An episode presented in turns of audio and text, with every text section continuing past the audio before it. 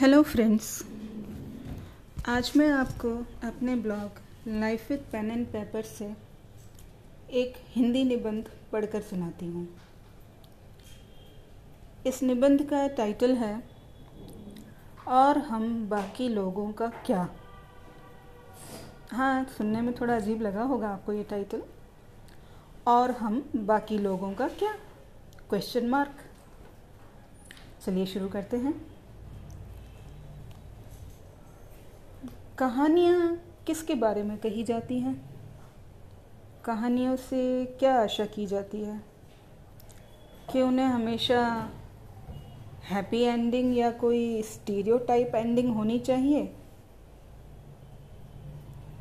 अनगिनत फ़िल्मों और उपन्यास जो अब तक रचे जा चुके, उनमें हर उस संभावना पर एक विस्तृत कथा है जिसके होने की कहीं एक ज़रा सी भी संभाव्यता है।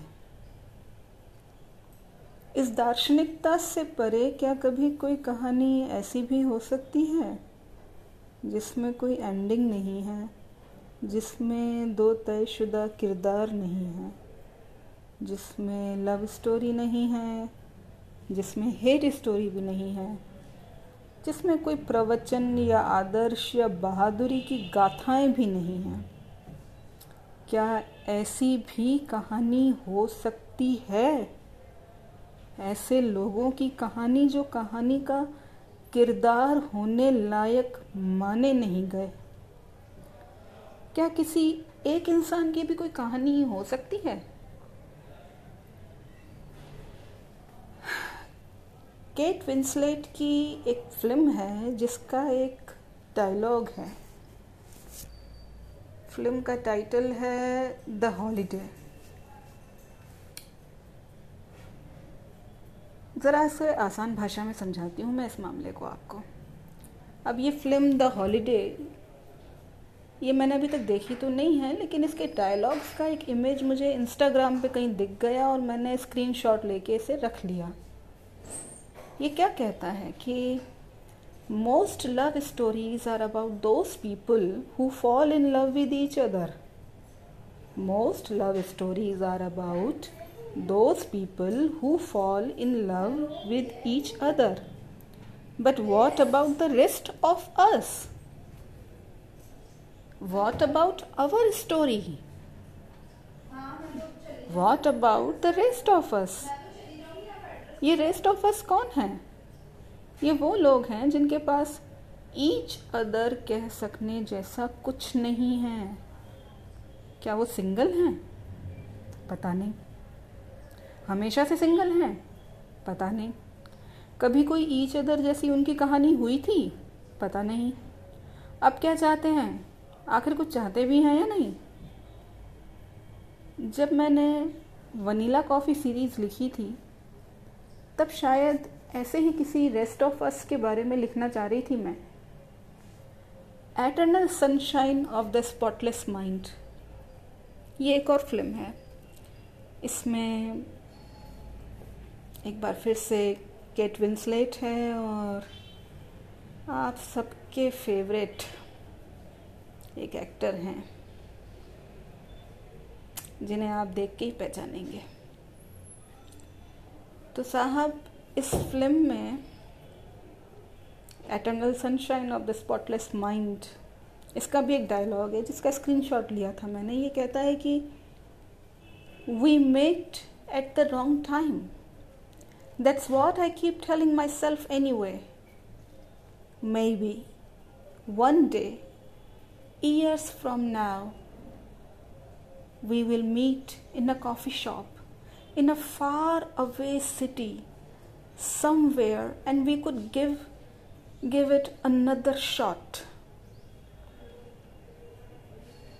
फिर से सुनिए इसे we met at the wrong time that's what i keep telling myself anyway maybe one day years from now we will meet in a coffee shop in a far away far away city somewhere and we could give it another shot ये सारे अलग अलग टुकड़े हैं, जिनको जोड़कर एक अधूरी या कभी भी शुरू नहीं हुई कहानी को समझा जा सकता है, या उसके एक मुकम्मल कहानी हो सकने का गुमान पाला जा सकता है। एक और फ़िल्म है, हैनकॉक, विल स्मिथ वाली, जिसमें एक डिनर टेबल पर कन्वर्सेशन चल रहा है और अपने बारे में बताते बताते वो वो सुपर हीरो कहता है कि nobody was there to claim me nobody was there to claim me nobody ये नो बडी का कुछ अर्थ है। एक और फ़िल्म है द लेडी बर्ड इस फ़िल्म का एक डायलॉग है टिमोथी कैलामेट का। उसके साथ एक हीरोइन है। आ, ये एक आयरिश हीरोइन है जिसका नाम मैं इस समय भूल रही हूँ। पर इसे आपने द लिटिल वुमन में भी देखा होगा।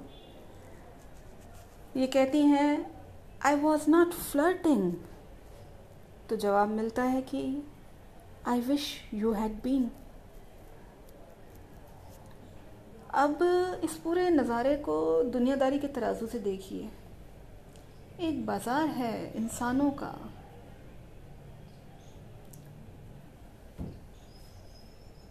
रिश्तों का, सुपरमार्केट की तरह सब कुछ सजा हुआ है। हर कोई डिस्प्ले पर है। हम ही खरीदार हैं और हम ही दुकानदार।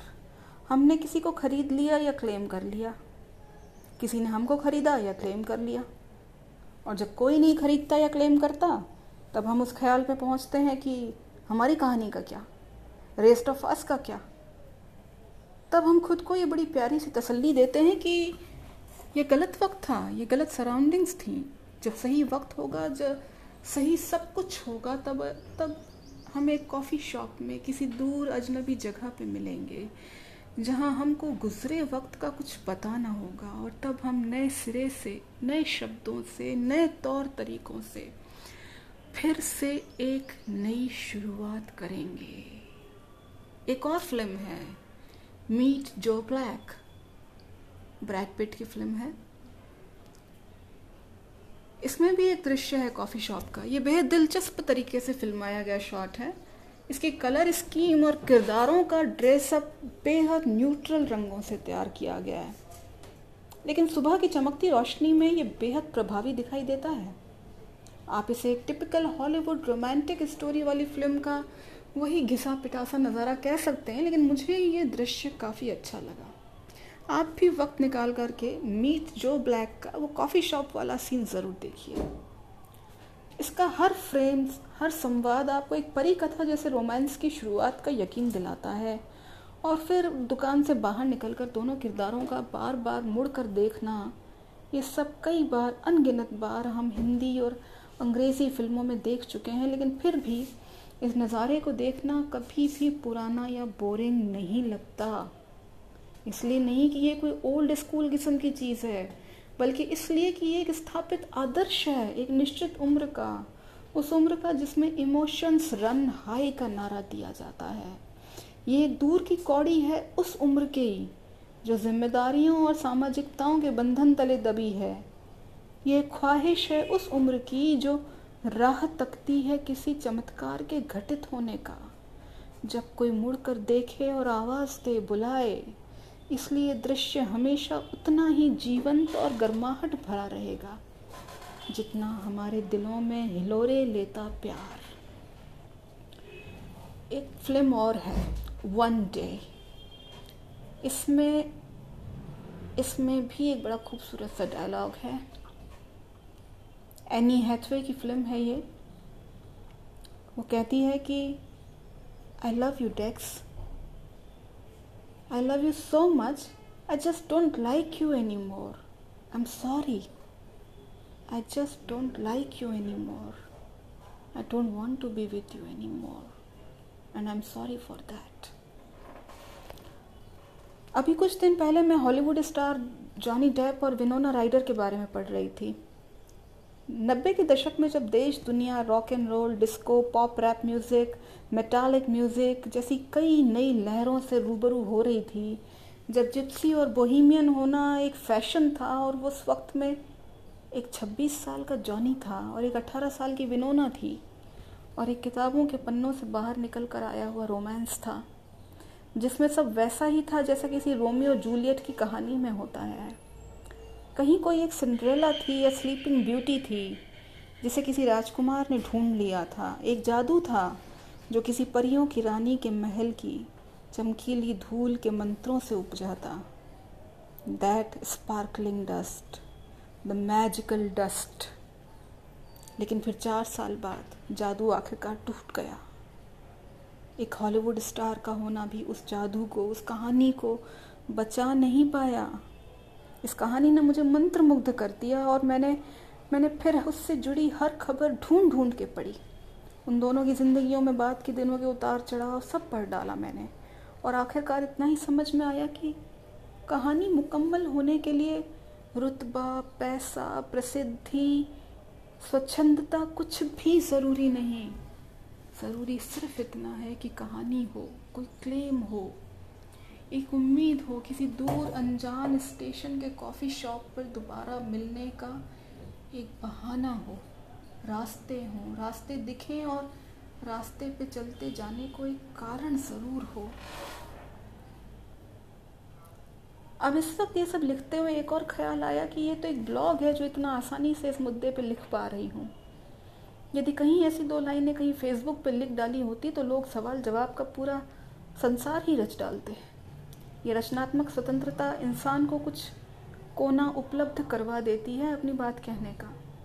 ये सोशल मीडिया के ज़रिए पिछले दो तीन दशकों से इंसान को जितने ज़्यादा प्लेटफॉर्म मिले खुद को अभिव्यक्त कर सकने के या अपनी बात को दूर तक पहुँचा सकने के, उतने ही ज़्यादा सिमट गया कही गई बातों का अर्थ। जब आप कह कुछ रहे हैं, सोच कुछ रहे हैं और लोग उसके अनेक अर्थ अनर्थ किए जाते हैं इसलिए कभी भी इस मुद्दे पर लिखने के लिए विचारों का तारतम्य बैठ ही नहीं पाया। लेकिन इस बार ये रेस्ट ऑफ़ अस एक अजीब सवाल बनकर आ गया। रेस्ट ऑफ़ अस जब दुनिया की हर चीज़ टेम्पररी हो चली है वायरल सेंसेशन की तरह, सिर्फ़ कुछ घंटे या दिन का मामला रहा, तब भी इंसान तलाश कर रहा है कि what about rest of us जब कभी, जब कहीं कोई सुपर ह्यूमन भी यही पूछ रहा है कि no claim, nobody to claim me. इन अधूरी छूटती जहाँ कहानियों को पूरा होना चाहिए या नहीं? या कहानी जैसा कुछ वहम पाल रखा है लोगों ने? क्योंकि ये सारा दिन फ़िल्म, टीवी, अखबार, मैगजीन, कुछ बाज़ार में बिक सकने लायक एक प्रेम कथा के फार्मूले को हम दिन रात सुनाते, बताते रहते हैं तो हम लोग ये गुमान पाल कर बैठ जाते हैं कि लो, हमारी कहानी क्यों ना हुई भाई? हम लोग ये गुमान पाल कर बैठ जाते हैं कि लो, अब हमारी कहानी क्यों ना हुई? क्या कहानियाँ सबके लिए नहीं लिखी रची जा, नहीं लिखी जाती? सबके लिए नहीं रची जाती? यहाँ तो मिनट मिनट पे कोई कहानी बताई जा रही है। इंस्टाग्राम भरा पड़ा है। अनेकों खास और आम कहानियों से जिनके पीछे गहने, कपड़े, मेकअप लोकेशन, डेस्टिनेशन, बढ़िया खाना, जूते, बैग, हर चीज़ बिकने की आस में कहानियों का हिस्सा बन रहे हैं। तब इंसान पूछता है कि हमारी कहानी क्यों नहीं लिखी जा रही? क्या ये बिकने लायक या कहीं फ़ोटो कैप्शन होने लायक कहानी नहीं हो सकेगी? नहीं हो सकेगी? प्रश्न है। उत्तर नहीं है। उत्तर कहीं पर भी नहीं है।